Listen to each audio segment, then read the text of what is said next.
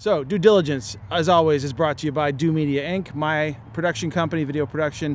Any of your video production needs, give us a call at Do Media. And Eric, go ahead and tell us about... The Dude About Town, which is architecture, photography, and Heights Clothing Company, which is, in my opinion, some of the best Heights and Shaker spirit wear you're going to find. And both of them will be at the Shaker Square Farmers Market for 6 weeks in a row on Saturdays, beginning April 24th, 8 a.m. to noon. In Cleveland Heights, the question for residents is a matter of change. Signs lining the lawns urging the more than 32,000 voters in the city to either vote to keep or change the way they've governed themselves for 98 years. And let the chips fall where they may in November. Let the voters decide what's in the best interests of our city. Citizens for Good Government has conceded this election. We all care about this great city that we call home. We all want it to be better. The citizens of Cleveland Heights will have a say over who they want to be the mayor. Jonathan Foreman, thank you so much for taking the time today. This one's a little bit personal for me. Cedar Lee was a big part of my youth in the late 80s and early 90s. I spent a lot of time with my mom going to see movies like Barton Fink and Brazil and Princess Mononoke and The Crying Game. I think I still remember being shocked sitting in your theater watching The Crying Game. Please don't say it like it's an obit or a eulogy here, because while we're suffering along with most theaters, most motion picture theaters in this country, we do hope to come back when people are comfortable coming back and when there's a better supply of films, which has been our biggest problem lately. So, but I'm glad you went there, and I'm glad for all the years you had enjoying good films. I hope that we can, get you back. Well, you'll have me back for sure. The reason why I wanted to have you on, though, is because this podcast is about Cleveland Heights and the future of Cleveland Heights. And, sure. The Cedar Lee Theater, is what, 96 years old? Yeah, it's something like that. Yeah. Heights is celebrating its 100th year this year. Like, right. It's been intertwined with the fabric of Cleveland Heights since the beginning, really, of the incorporation of this city. Right. And, you've been, I think most would agree, an incredible steward of that for the last 40 plus years. Yeah. Correct? Yeah, and, you're correct. Thank you. Yeah, sure. And, but as we look at the next 10 years moving forward, the future of the Cedar Lee is important to that area of Cleveland Heights, right? Like, they're talking about development right now in Cleveland Heights, of that area finally, right? And where in the past people would roll their eyes, when you look at Top of the Hill happening, you think maybe they will get something done at Cedar and Lee. So, if you're going to wrap something around Cedar Lee, we need that theater to still be there, right? So what are your thoughts on the developmental aspects of what's being discussed right now? Are you in touch with it? I'm actually not in touch with it. I only recently became, well, let me back up. Several weeks ago, City of Cleveland Heights and they had a council meeting where they entertained two different proposals regarding the development of that parcel, which I did make the effort to view this whole thing online, and found both presentations very interesting. And it's my understanding that there's now council's making a recommendation, but the planning committee, I'm not sure who it is, but they've selected a developer they want to work with. I just have to back up a little bit, because this is, I think, the third attempt, maybe more, maybe I'm overcounting, to develop this parcel of land. And I'm not sure who's at fault here, if it's politics or, developers who couldn't get financing or whatever it was. But listen, the Cedar, you were very kind to say what you did about the Cedar Lee. The Cedar Lee is an institution in that neighborhood. It actually has a national reputation as well as being, a premier specialty theater, blah, blah, blah. But nowadays that specialty films show up in every neighborhood movie theater as well as specialty theaters. It's no longer unique in the marketplace, But in terms of what it's done for the Cedar Lee Business District, I think we have played and we hope to continue to play a vital role. I don't want to be so bold or presumptuous to say that most of the restaurants that have chosen to establish themselves on Lee Road selected that location because of Cedar Lee. However, I'm aware that many of them are the beneficiaries of the traffic that the theater does bring, well, we used to bring. And some, like Dewey's Pizza, were very upfront saying, we selected this location because we know you're bringing, you know, tens of thousands of people to the district every month. So yeah, anything that's going to go on in my backyard, and Boss Dog as well, we really should be kept informed of this, if for no other reason because of the impact this is going to have on parking, which is a wonderful luxury to have so much parking available for customers. But if you take away 50% of the parking, that's a concern. There's already a shortage of parking in that whole district. We know that. I believe Cleveland Heights knows that, but meanwhile, they're moving ahead with this development. But that's, you know, those are among some of the concerns. The other concern is, you know, what is this going to do to the other businesses on the road? I mean, we all think it's great to have another, you know, 75 or 100 families that might move into those residential units that they're building because it's great for business. But will the businesses that are going to go in there take business away from those people on Lee Road who are already struggling? So we'll see. But yes, I'm concerned, and I'm not a stakeholder in the development, but I think as somebody whose business will be impacted by this, I'd like a seat at the table. Well, I would hope that you have a front row seat for sure. So as we think about the development there on Lee Road, I mean, you've seen Lee and Meadowbrook, that parcel particular, I think people have a lot of opinions about, which has been sort of left. They've put it through a few picnic tables there. It's sort of an unofficial place to sort of gather if you want, but like, even as a temporary space, couldn't the city be doing more with that space to sort of make it usable in the meantime, at least? Well, I would like to think so. And I'm sure that if you were to speak with someone at City Hall, they'd say, we'd love to do it, but we don't have the financial resources, because that's all I keep hearing from the city. But we, you know, we're cutting back. You know, we up until recently paid a pretty significant admission tax to the city, as does any entertainment business, bowling alleys, movie theaters, ice skating rink. So I feel like they could take some of the money that the theater has generated over the last 40 years and use that. But, you know, in fairness, they have to maintain a parking lot and a parking garage and lights and so on and so forth. But yes, with all the money that's floating around in the private sector too, that, you know, couldn't you go out to Pepsi or, you know, somebody, a bank, and just say, we need $10,000 to just, you know, put some landscaping in or chairs, or turn it into a little mini park temporarily, not spending a lot of money since we know it's going to be developed. But it's been sitting vacant for an awfully long time. It doesn't, I've seen more people take their dogs out for walks in that parcel and then not pick up after them. I'm thinking, this is pretty disgusting. The city really ought to address this. And this is not, if it's going to be a dog park, designate as a dog park and put up signage. But, you know, yes, it's a green space for all the people that are getting all upset about a development, saying, oh, no, we need more green space in Cleveland Heights. Well, what about Kane Park, and what about around Shaker Lakes? There's plenty of green space. But just give the whole development some thought, that's all. And I think they're doing that. I think that this Flannery is the name that comes to mind. That's one of the partners in the developer who's been, who is, the recommendation is going to be to select that party.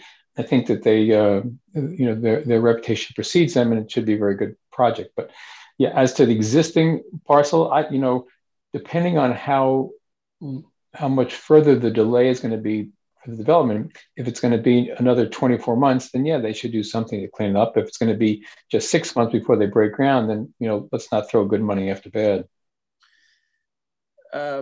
And I think one of the proposals at least includes some sort of green space there. Yes. Forward, right? So yes, I agree. But when you talk about a public-private partnership, you know, you see it, I think one of your theaters is in Pittsburgh. On the way to Pittsburgh, you see the right. Dick's Sporting Goods youth baseball complex on your way to Pittsburgh, right? So it's like, it's certainly doable in a way that's not invasive or sort of grotesque that may offend some of the sensibilities, I think, here in Cleveland Heights.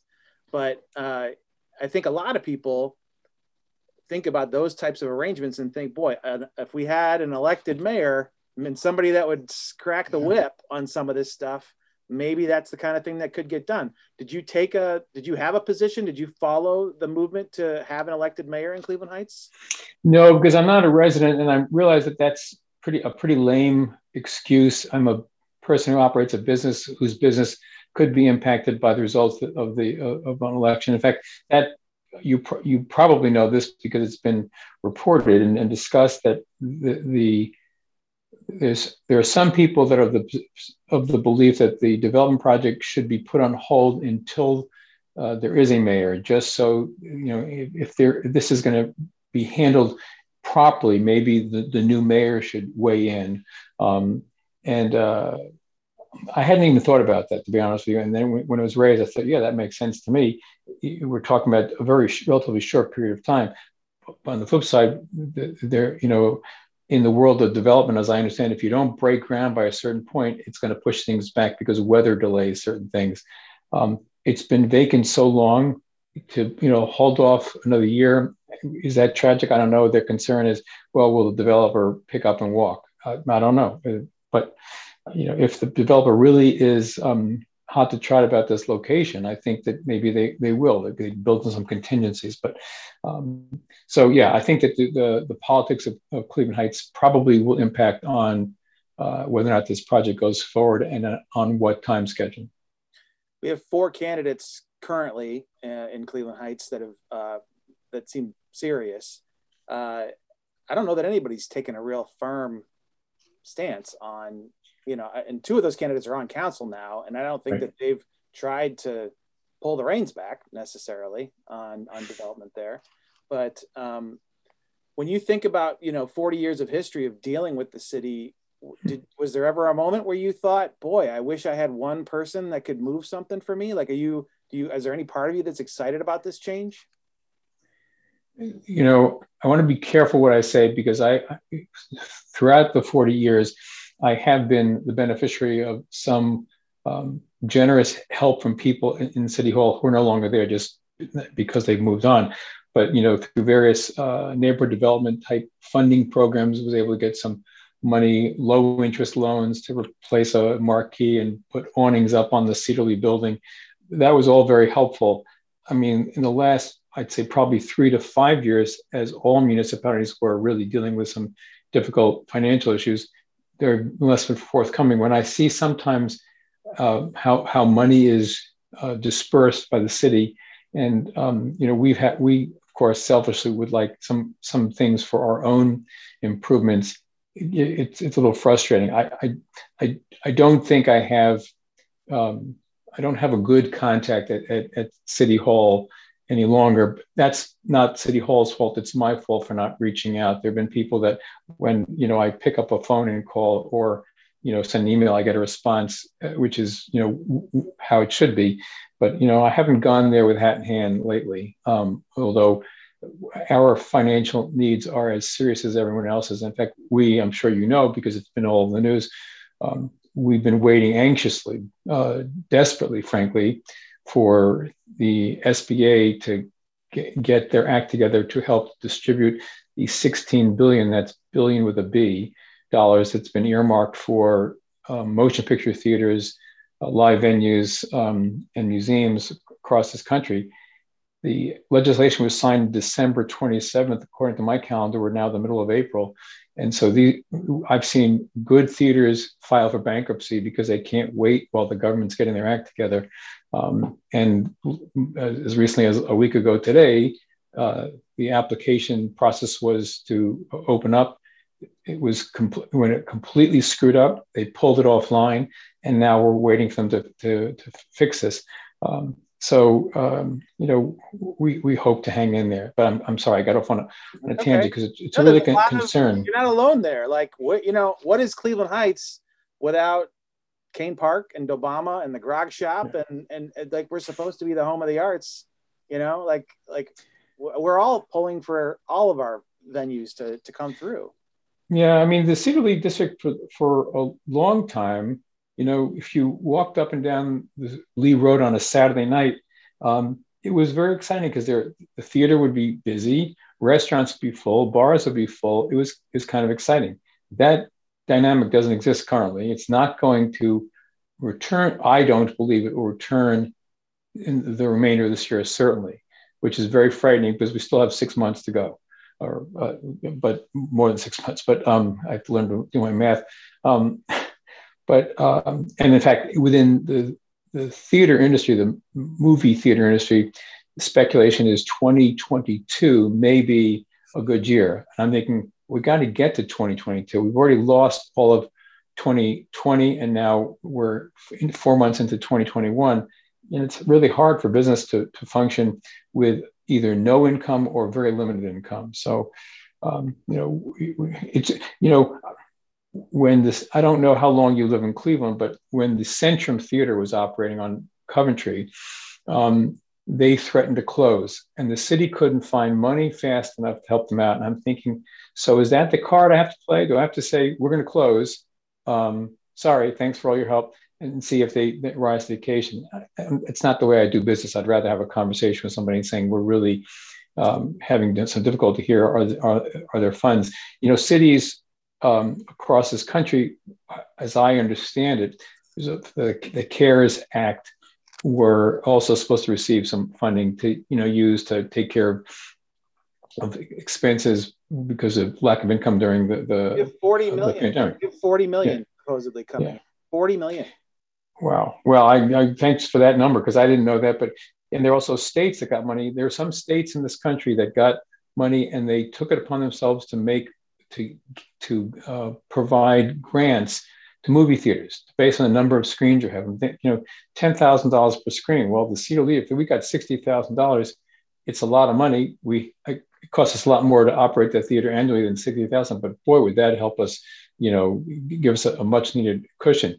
You know, I don't know if what the city's plans are for their money. I don't know what the state's plans are for their money. I know that DeWine is actually considering doing something for movie theaters. I'm aware that there are restaurants that are struggling that may not reopen. So it's like, who's hurting more? So, or not only who's hurting more, whose business, should they not reopen, will have the greatest impact on the community. If the Cedar Lee was forced to close, I think that would be unfortunate for the city and for people in Greater Cleveland, not just the residents of Cleveland Heights. So, but it's we're not there yet.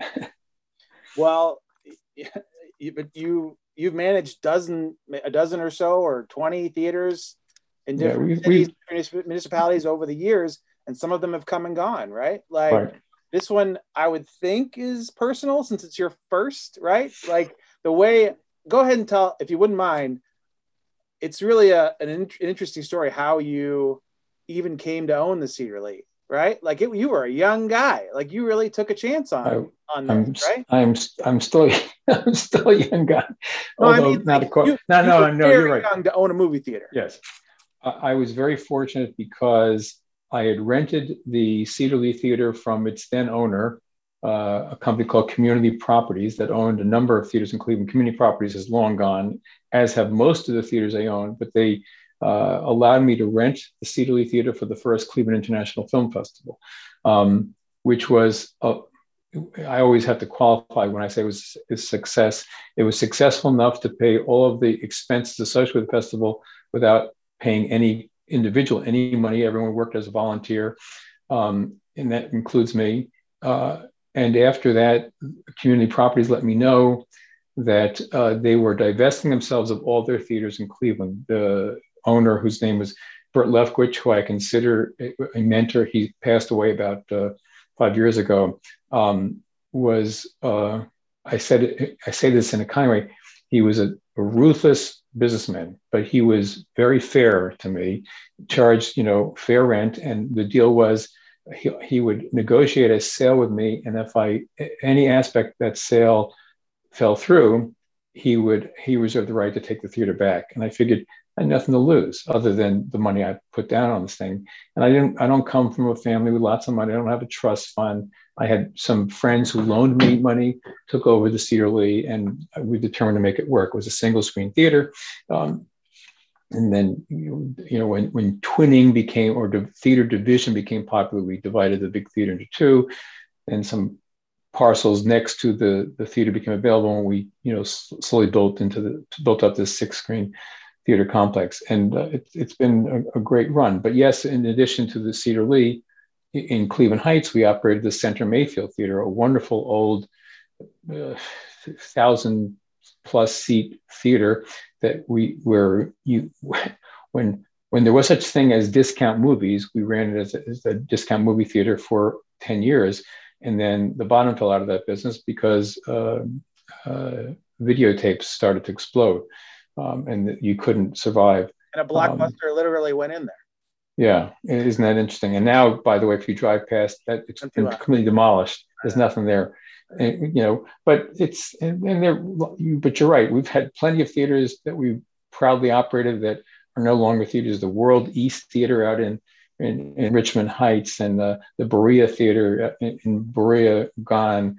You know, things come up. The theater that we operated in Pittsburgh closed because of the pandemic, and the owner there said, "Oh, we're not interested in reopening," and they've now they didn't torn it down. They are redeveloping it into offices or some sort of, you know, entrepreneurial center, not unlike what they're doing at Tower City. Another theater that we operated, and there again, the landlord was not interested in keeping a theater there. Although I should, in fairness, they were interested in having us continue to operate the theater if we paid all the expenses associated with improving that, which was just wasn't realistic as a tenant to make a 20-year commitment without any help from a landlord, and putting in new seats and, you know, a bar and all the things that might have made Tower City work. And plus, Tower City is going through their own redevelopment.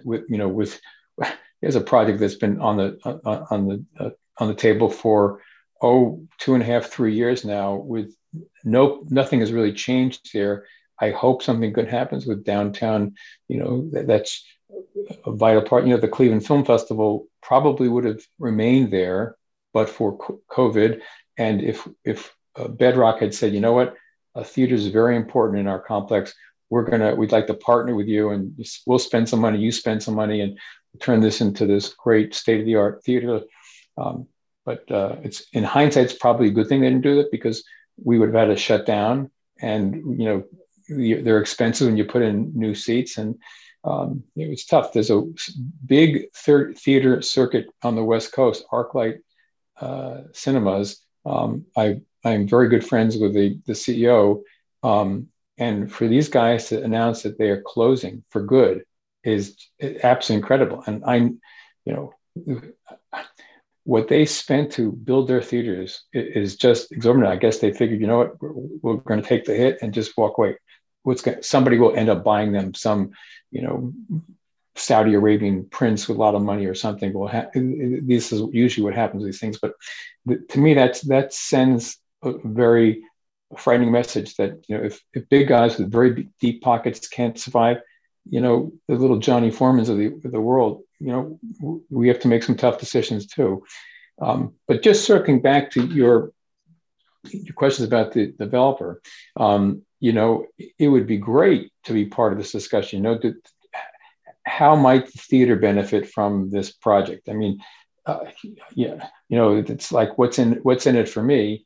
I would love to know that there's some way that the theater might be the beneficiary of whatever they're doing. So I'm once a developer has been selected, and once a plan is being proposed and the city signs off on it, it would be great to have a conversation with the developer, not just the city, but, you know, maybe the developer wants to, you know, have a covered walkway from the garage to Lee Road, just to make it easier for people to get there. I mean, I think there are lots of opportunities, and might even make their project more appealing. I think the guys at Boss Dog would be thrilled to know that there'd be some way that they could benefit from this. More, you know, put in more bodies in their backyard. They have a place people can walk to. That'd be great.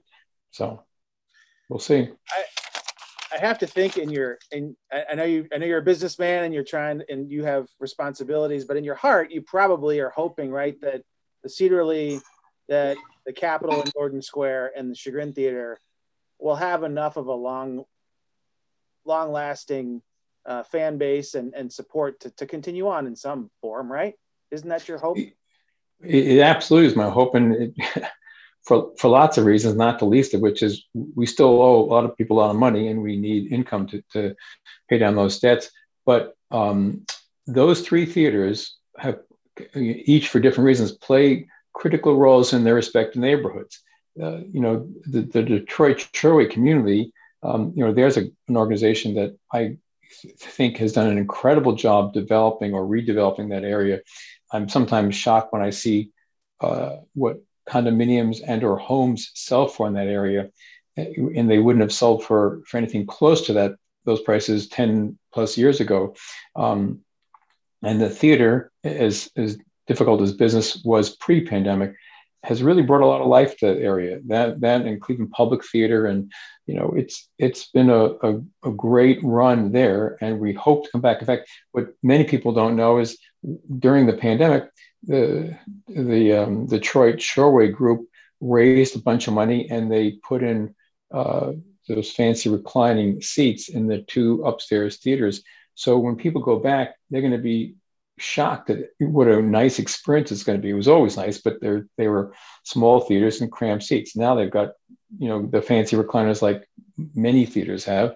That'll be great, and I think that it'll really help to kickstart the redevelopment of all the businesses around there that have taken a hit. I haven't spoken to, you know, restaurant operators, but I know that, you know, other than whatever business they could do for curbside, they've all suffered. You know, people were not going out, and you're not going to go sit at a bar and have a beer with somebody because you're afraid who else is in that bar that may have COVID. So, you know, we'll see. But yes, those theaters we desperately want those theaters to come back and breathe life into the theater as well as the community. Couple more questions, I'll let you go. Sure. Has COVID, is there some consensus about how COVID has affected sort of the production pipeline? Like, are indie filmmakers just sort of pushing stuff out and doing everything they, like I saw the Staten Island movie with a guy from Saturday Night Live. Adam Sandler, yeah. No, it wasn't Adam Sandler. It was... I know, Tom. I'm confusing that with the. It seemed like a movie that would have been at the Cedar Lee. It was like a personal like story. It was, but they ended up pushing that straight out to the streaming services. So, do you know, like you're open for business right now, right? Are you able to find films and what does business look like right now for you? Good questions. That's been the biggest problem.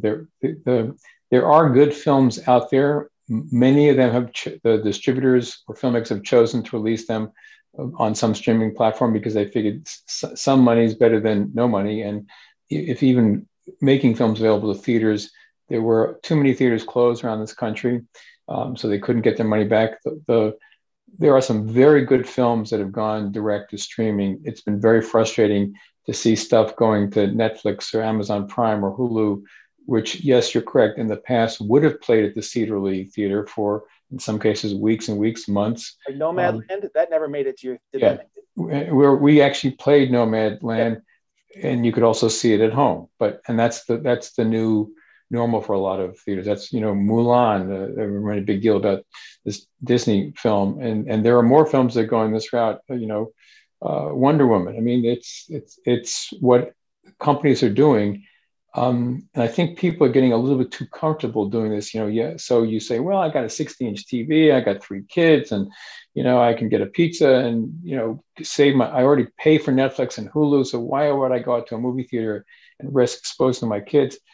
So I think a lot of people are doing that. I think that it's been a year that you get tired of that after a while. It's nice to go out and be with people that aren't just your family and go out and see a movie that makes you laugh or cry in a crowd and get fresh popcorn and do all those things that we all used to get pleasure out. Same thing. Look at sports. It's the same thing. Look at live entertainment, be it, you know, Playhouse Square or, you know, the Cleveland Orchestra.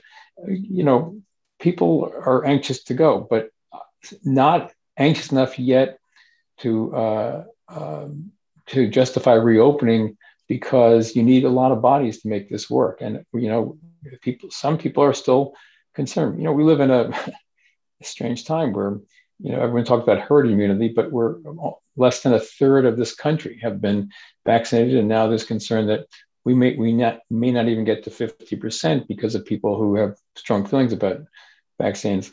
I personally think they're really fucked up, and I'm really concerned about, you know, the willingness of some people to just say, I'm going to make a selfish decision to not get vaccinated. And, you know, if I get infected, too bad.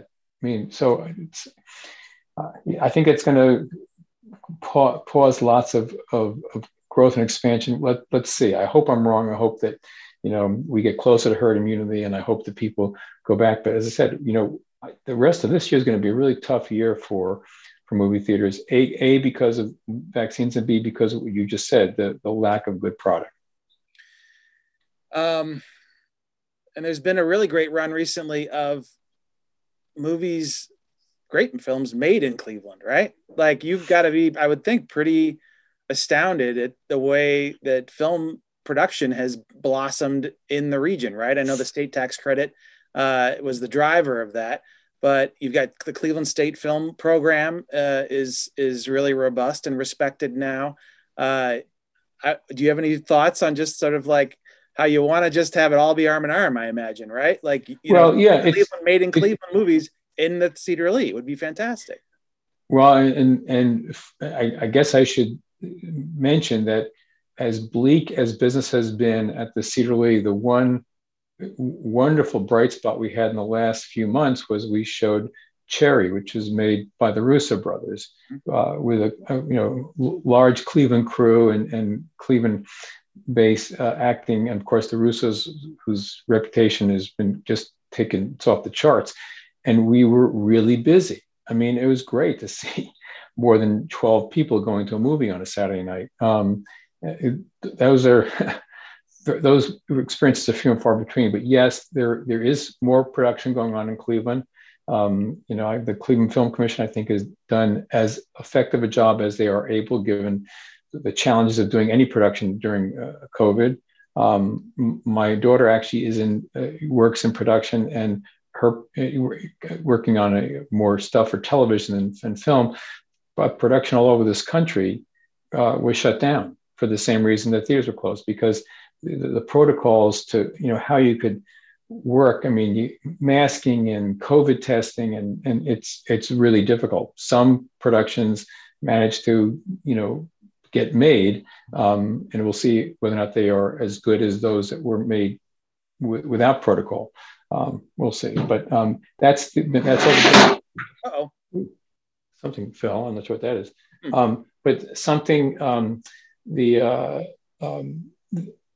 Some filmmakers have made small productions because you can do things like with your iPhone and those kind of things. And those films, I think, belong in the Cleveland Film Festival. They're not going to really play well in a commercial theater, but I give them credit for trying to do what they can do. So we'll see. I've got to admit, I had a question that it sort of breaks the Pittsburgh story, breaks my heart a little bit as well, because I look at Pittsburgh as sort of a little bit of a leader in some respects in terms of the things that they're willing to do as a city. And that theater that closed was named the best theater in Pittsburgh, right? Yes, which is funny because we were approached by some, alternative newspaper, like Scene, just within the last few months, notifying us that we were selected as the best theater in Pittsburgh. And I wrote back and said, is anyone doing homework there? It's been closed for a year. How could it be the best theater in a city when it hasn't been open? And it's gone.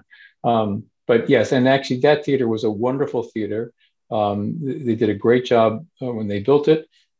We had a lot of really cool events. We hosted the Pittsburgh Jewish Film Festival. We had premieres because, as you know, you talk about the Cleveland film production, Pittsburgh really was putting Cleveland to shame. They did a lot of local, production for big major motion pictures. Denzel Washington shot a picture there. Tom Cruise shot a picture there. And by the way, these guys came to the theater to see their films, which is really kind of neat. So we did put the theater on the map. And but I respect a landlord who says, you know what, I can make more money doing something else. And that we live in a world where sometimes it's all about the money. As someone like me who plans on being here for another 25 years in Cleveland Heights, to sort of circle back to why we have you today, most of us are really put a personal stake in the survival of the Cedar Lee. And I hope that, I hope the city continues to work with you in whatever way we can. So any final thoughts that you have on hopes for the, anything to the citizens of Cleveland Heights that are going to check this out that you'd like to say? Yeah, well, setting aside the discussion about what's going to happen with the development behind the theater, we just want people to come back. The theater needs people for it to survive. It's one thing, it's funny, when we closed the Center Mayfield Theater, somebody came to one of our last showings and he said, I can't believe you're closing. I can't believe this is my favorite theater. And I said, what did you see here last? He said, well, I haven't been here in 5 years. And I said, well, that's why we're closing. So if people say, oh, the Cedar Lee is such an important theater, but they're staying home and watching stuff on YouTube or on Netflix, we're not going to be there. I'm sorry. That's the way it works. Either you have to, put up or shut up. Come to the theater. It's safe. We play the same game that all the theaters in this country are playing. We subscribe to this program called Cinema Safe, which makes sure that there's social distancing and all staff and customers were wearing masks, and we wipe down and do all the things that everyone's grown used to. So we just need people to come back. I understand that I'm not going to go to a theater unless there's a movie there that I want to see, but yeah, we did show Nomadland, and so get up off your couch and don't watch it on Netflix or Amazon, wherever it was. Go see it in a movie theater. There was a critic out in the West Coast who saw Nomadland on whatever streaming service was available, and then after he and his wife got their vaccines, they went off to the theater and said it was a whole different movie experience. Of course, it's beautifully shot, and to see it on a, I don't care if you have a 60-inch television or you're watching it on your laptop, it's not the same when you go and see it on a 25-foot or larger screen with great sound. And so we have to remind people, going to the movies is a wonderful experience. And by the way, it is the least expensive out-of-home experiences you can enjoy. You can go to a baseball game and you're going to spend an awful lot of money. Same thing going to Cleveland Orchestra. If you go to a movie theater, yes, popcorn is overpriced and soft drinks overpriced, but you're not going to be spending $100 or more unless you're going with a large group of people. It's a great form of entertainment that's still affordable for most people. Are you still giving away the free popcorn with your Vax card? Is that continuing? Yes, we are until the end of April. Yep, end of April. And that's been doing very well, by the way. Although, not to be political, but I will tell you that, leave it to Cleveland Heights, some Yahoo said, oh, great. So you tell me because I didn't take an unproven vaccine that I don't get free popcorn, I'm never coming to your theater again. So I said, you know what, fine, then don't. And by the way, you should get vaccinated. So. Well, thank you for joining us on the podcast, and, continued success. I appreciate it. Thanks very much. And I appreciate your questions and your interest, and I just hope that people listen and or watch and take it upon themselves to go back to the movies. Eric Silverman now joins us. Eric, the conversation with Jonathan Foreman was fascinating, and talking about the future of his industry and how central it is to Lee Meadowbrook was really interesting. And I hope that the businesses on Lee Road are considered and consulted as whichever development ends up happening at Lee Meadowbrook. I hope that they're involved. So we'll consider this, Eric, our post interview media roundtable. This is Meet the Press. So this is your chance. You know, I know that this is a topic you feel really passionate about. It's architecture. You're a charter member of the Architecture Police Department here in Cleveland Heights, and you know, and your viewpoints on this topic come from a real deep sense of history, right? Like, why is this something you feel so passionately about? Well, because this is something that has been going on for 20 years, in effect. And I recall when Keith Benjamin still worked for the City of Cleveland Heights at City Hall, and I'd pop in every once in a while, talk with him. There was a gas station on the southern portion of the site. Historically, there was a gas station in the north end, one or two homes in the middle, and then a gas station at the bottom. The gas station in the north and the home in the middle became the Ohio Savings Branch, and then there was a gas station on the south, the southern portion. That was closing. And I remember saying to Keith, and I know I wasn't the impetus, but I go, Keith, the city should buy that because there's no way that anyone else is going to buy an old gas station built on a culvert. And I've watched this multiple times. I have a bit of information in regard to the city's interaction with the school board back in 2010, 2012 for the second or third go around. They didn't come to us during my time on the board. I've long felt that this is a great site for infill development in Cleveland Heights. Where I have been exasperated by would be a combination of the city's actions, as well as then their interactions with the Board of Education. Whereas, you know, we've had conversations on the phone in regard to development issues in building the tax base of Cleveland Heights.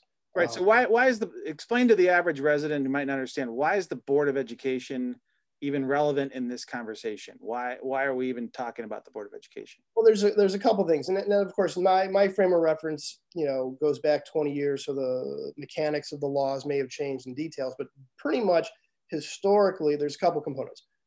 If we step back, House Bill 920 from the 1970s caps the amount of money that property taxes that go to a taxing entity like the library to school board. So basically, if you don't vote for a school levy and your taxes go up, property taxes, that's because doesn't go to the schools or the library, it's going to a different taxing entity. If a school levy passes and it raises your tax bill $100, it's $100 ad infinitum. It does not go up. Therefore, school districts have to come back at different rates of time. We are an in-ring suburb, we're built out, we have no industry. So we have very limited options for growing our tax base.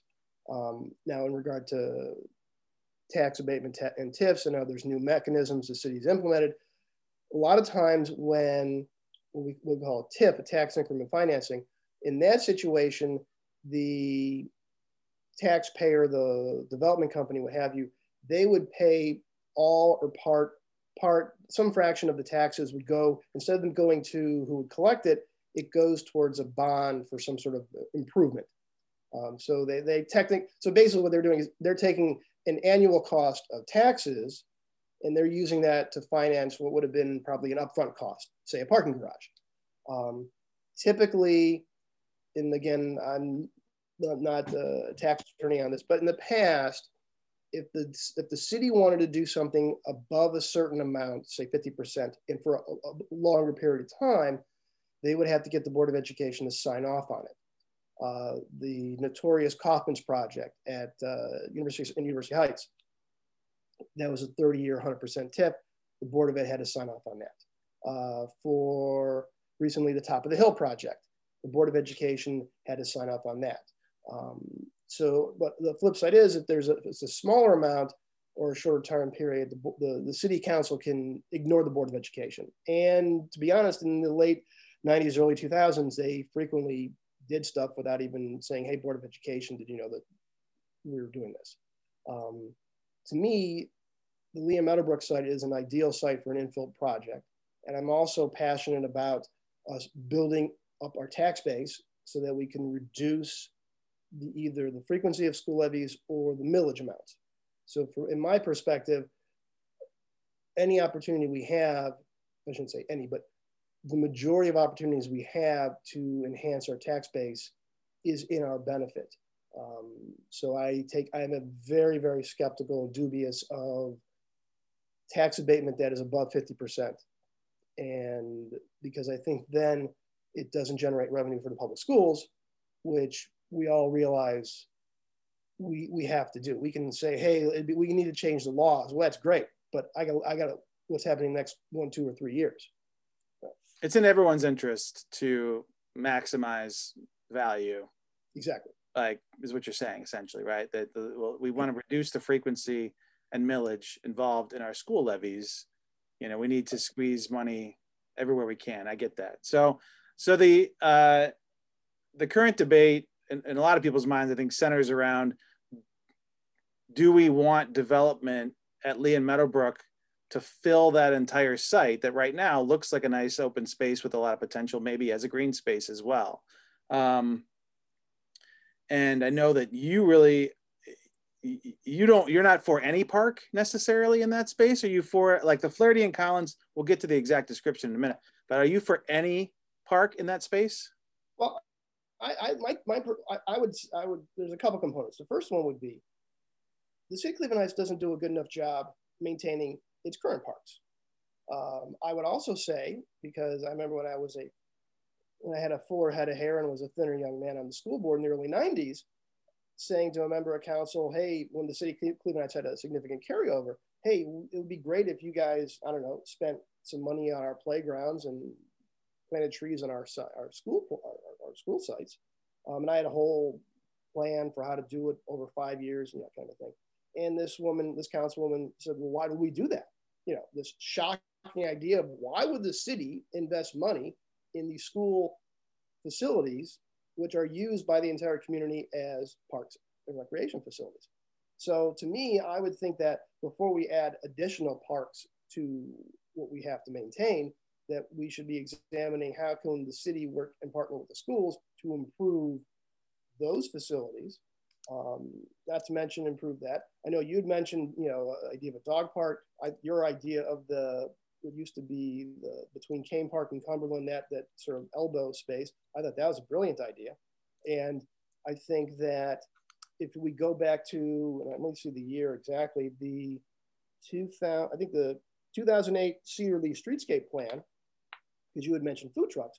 If you look at that, the 2008 streetscape plan, there was the idea, there's a parking lot about like 8 to 10 spaces on the opposite side of the street from Lee and Meadowbrook.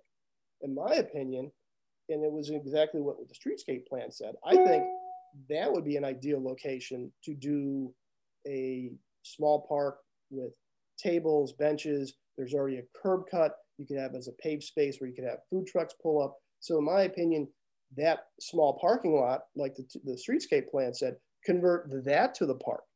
The Flannery and Collins proposal, in my opinion, what they're doing, there's two things they're doing. One, apparently there's an easement, a utility easement that bisects the property along the parcel lots. That was allegedly one of the reasons why a previous development didn't go through. I suspect their little pocket park that they're proposing isn't because they don't want to make money. It's because they're trying to thread the needle of, oh, folks want a park, we'll give them a park, and that way we don't have to try to reroute the utility lines, or even it's more of an easement, I think. Okay. My feeling is that I would go back to, in my opinion, the terraces on Lee proposal, which was the one that the city really signed off on and built the parking garage for in 2008. That schematic is sort of a wedge-shaped building, which is what the other firm that didn't get picked, what they were doing a riff on that. I think that's a better proposal because it gets us ostensibly more units. I think the Flaherty and Collins proposal, we can get into the details of that. I think that you're better to put the units on the between Tullamore and Meadowbrook than you are to scatter it all around, wrapping around a parking garage, which is just beyond stupid. So I'm not like, oh my God, I don't want to park. I would say, If the compromise is, okay, the sliver of a park, fine, so be it. But like I said, I go back to my other point. City of Cleveland Heights does a crappy job maintaining their current parks. Okay, they have with all due respect, I mean, you got priorities with the pandemic, what have you. But I remember when we were opening up the high school, and I'm walking through the parking lot behind at Cedar and Lee. And if you look at it now, and this goes to another infrastructure in general, are areas that draw folks to Cleveland Heights from outside of our region. Those should be spick and span. They should be clean as a whistle. The paint shouldn't look rusty and nasty. And I remember we were opening up the high school, and I'm looking at this parking garage in the parking lot. I'm like, what a disgrace. Because you got folks coming to the Heights, coming to the Cedar Lee Theater, and it looks like crap. We should be focusing on let's spend a little money on maintenance before we take on more maintenance obligations, would be the way I would put it. Well, I'm more of the mind that if you look towards the way the world is going to move, people are going to want to eat outdoors, and having a versatile space that is open air there that can be used for all kinds of things, a central gathering spot on Lee Road that people will use just to have a cup of coffee, to meet with friends, to take takeout to.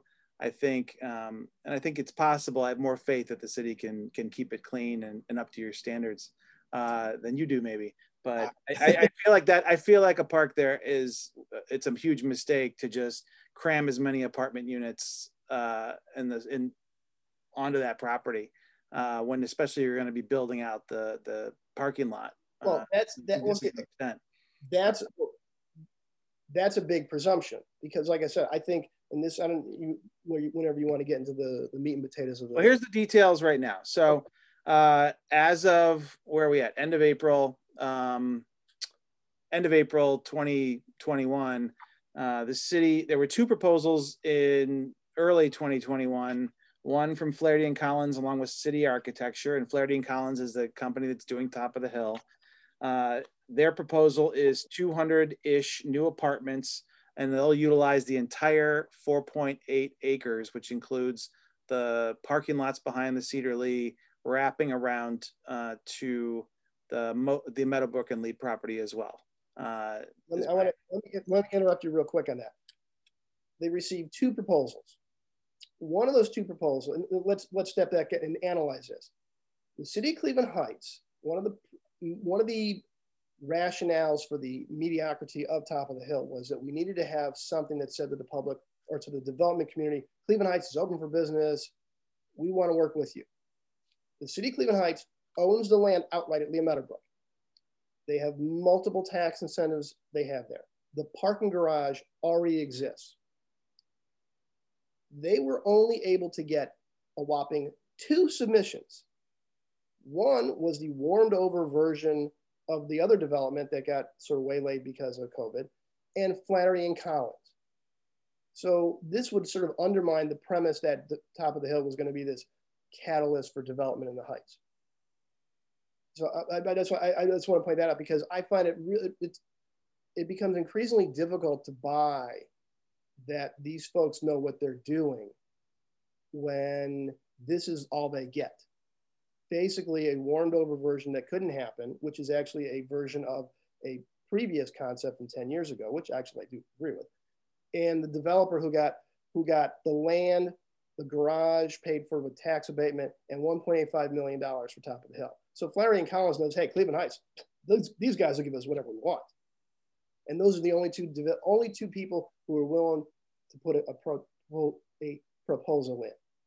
I do think you've got some people at City Architecture who care about Cleveland Heights, right? And there's a history in that you may not agree with their design aesthetics, but there are people in that company that do have a passion for, you know, building Cleveland Heights out.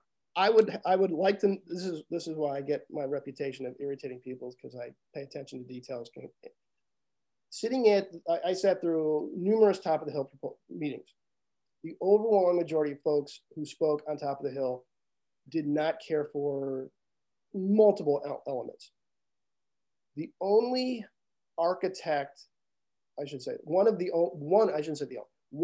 only architects who spoke in favor of the proposal of Top of the Hill just happens to be a principal at City Architecture. So, you know, what a surprise that the Flaherty and Collins decided, let's hire a local firm who spoke nice of our project. you know, I'm sure there's a more of a vetting process than that, but as an outsider, yeah, it looks, you know, I'm not talking about the I'm talking about the founder, like my understanding, not just the current principals, but I'm talking about the founder. Wasn't Volpe? Wasn't he the founder of City Architecture? I think I know. I don't know if he was the founder. I know it was his. I believe it was his firm. He was the key there. And I like Volpe stuff. I mean, he had some designs I really like. I mean, it's not my design aesthetic, but some of them. I think he did the townhouses on Edge Hill leading into Little Italy. The first, the large swath, not the smaller one. It's not my school of design, but I like that build. It looks cool. It's got a cool mid-century Usonian vibe. I like it. It's not my taste, but I like it. I mean, if we get a third of an acre, the Flaherty and Collins proposal also includes a third-acre park. I mean, again, I think. Well, let's go. It seems like everybody gets what they want to some degree. Well, except for one. Well, here's the thing. Here's the problem with. And I sent an email to city council. I got no response from council members. I did get a reply from the new planning director, but I asked questions like, hey, do you have a market study? You know, you can't swing a dead cat without hitting an infill project from Tremont to Lakewood to downtown to everywhere. You know. Are we reaching a saturation point? Is this, where's the market study? There wasn't one for Top of the Hill. So it's like, okay, where's you know, do you have that? Then it was also, hey, more importantly, where's the parking study? And the reason why I only got, this is the problem I have, the real problem I have with the Flaherty and Collins before we get to the finances. They're talking that they were going to bring around between the residential units and the retail component, about 300 to 350 people working there, working and living. Which by my math, if only 75% have a vehicle. When I did the math, I take a look at the parking garage, the lower level's not used, you put that into play. They want to use up the entirety of the parking lot, the surface lot, just have this new street back there. If we assume the number of vehicles, you have to have a dedicated parking space because they're also saying we're appealing to a luxury market, a six-figure income. If I got a six-figure income, they're going to have at least one. They got at least one car. The problem is when I get to do the math, there's only 150 spaces behind the Cedar Lee Theater and Business District to accommodate the restaurants and businesses there. As I asked the city council, hey, have you seen a parking study? Because to me, it's beyond stupid to move forward without having a modicum of information. As I was on the school board and I signed off on that, I was like, where's the parking study? Where's your market study? There is, the city council is continuing to do stake driving like in the Robert Moses way. We'll keep moving the ball along, moving the goalposts along, because then it'll be too late for people to stop. You know, to me, I'm a little dubious that someone wants to spend a luxury apartment where your view is the drive-through at Wendy's. Call me old-fashioned. Not to mention the fact that I'm across from a high school. Yeah.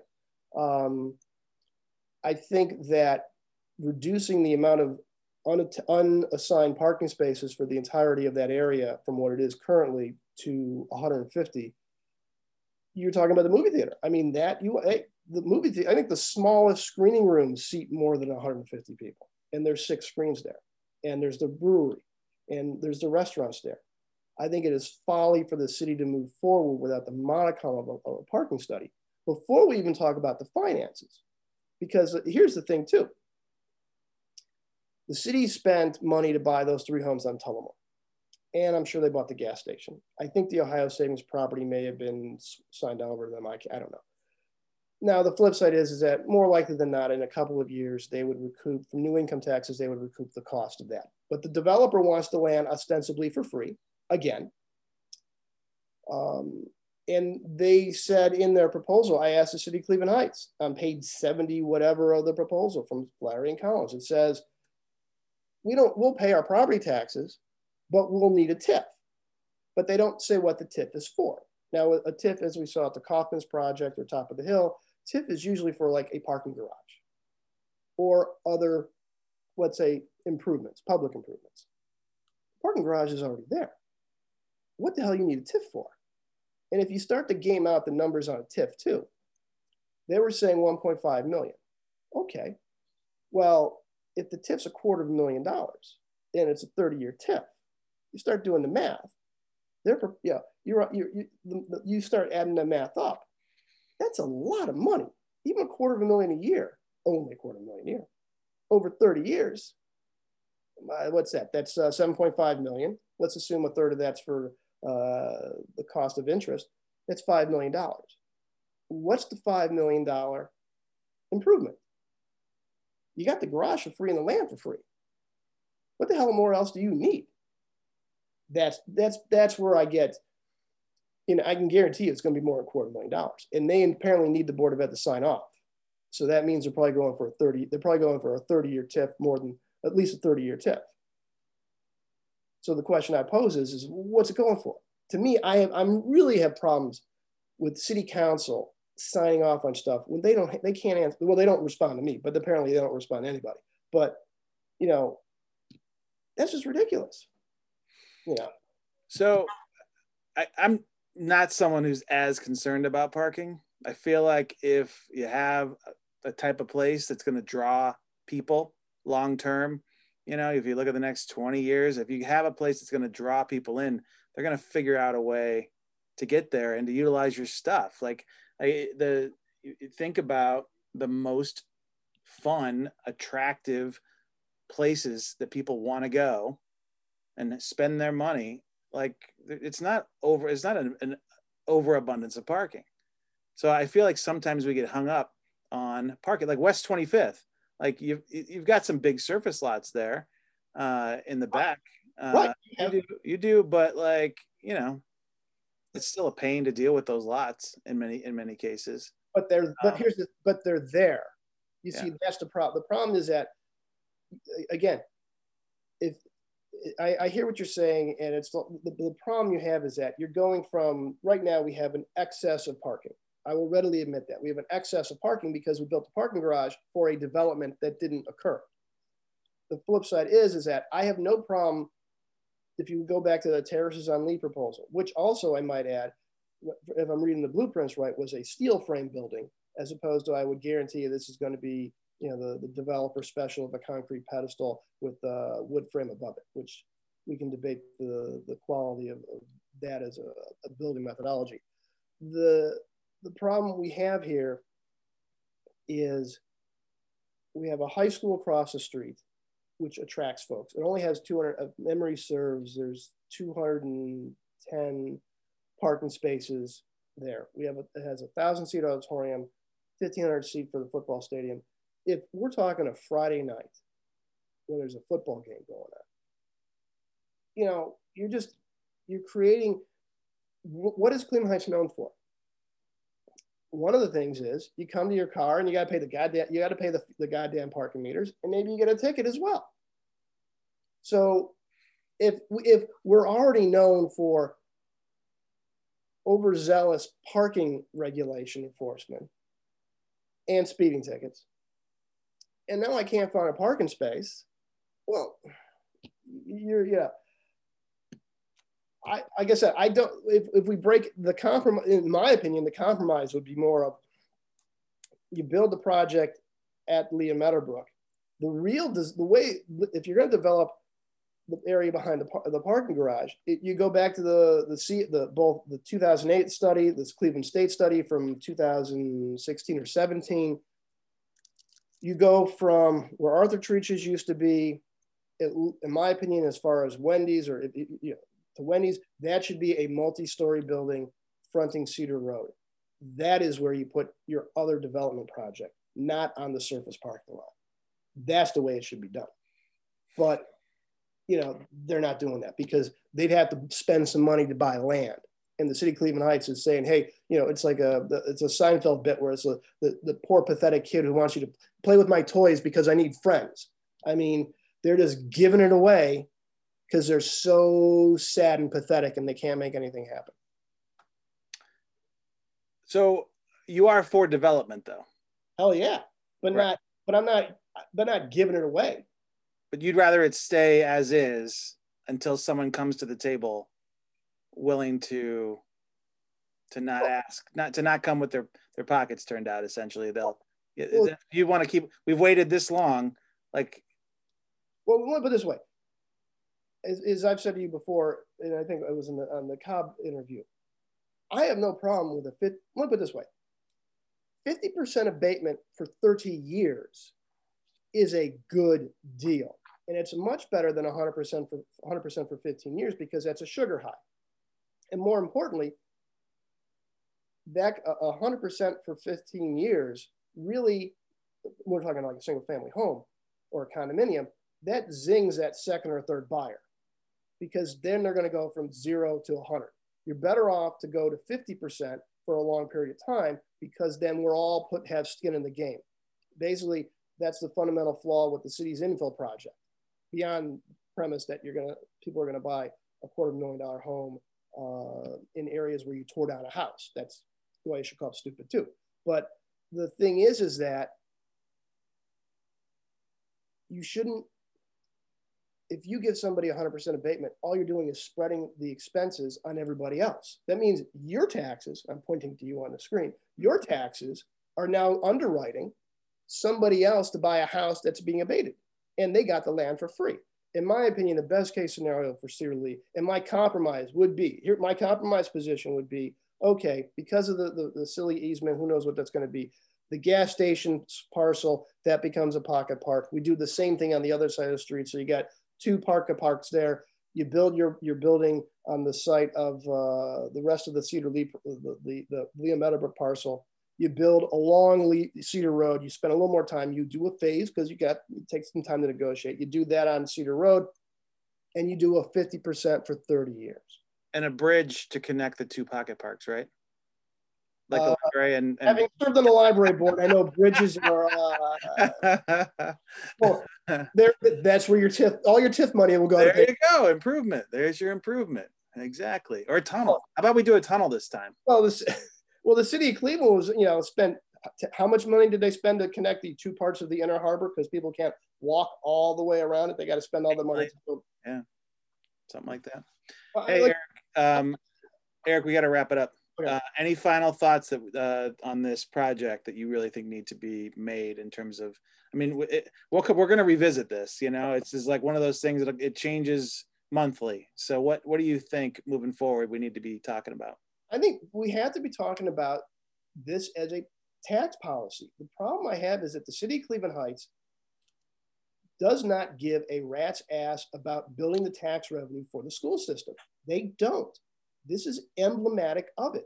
They view the schools as an impediment for them to have photo ops for ribbon cutting. And it pisses me off because I've seen it time and time and time again. And everyone bemoans taxes, or we should go have a coffee klatch and read a book about how we should change school funding. In the meantime, why aren't we holding council's feet to the fire and saying, hey guys, stop with 100% abatement. People's property taxes are very high. People on your street, they always vote for school levies, but guess what? Demington is not how this district is. We need to be building our tax base, and you're not going to build your tax base with 100% abatement. Thank you, sir. Thank you. Appreciate it, and we'll catch you next time.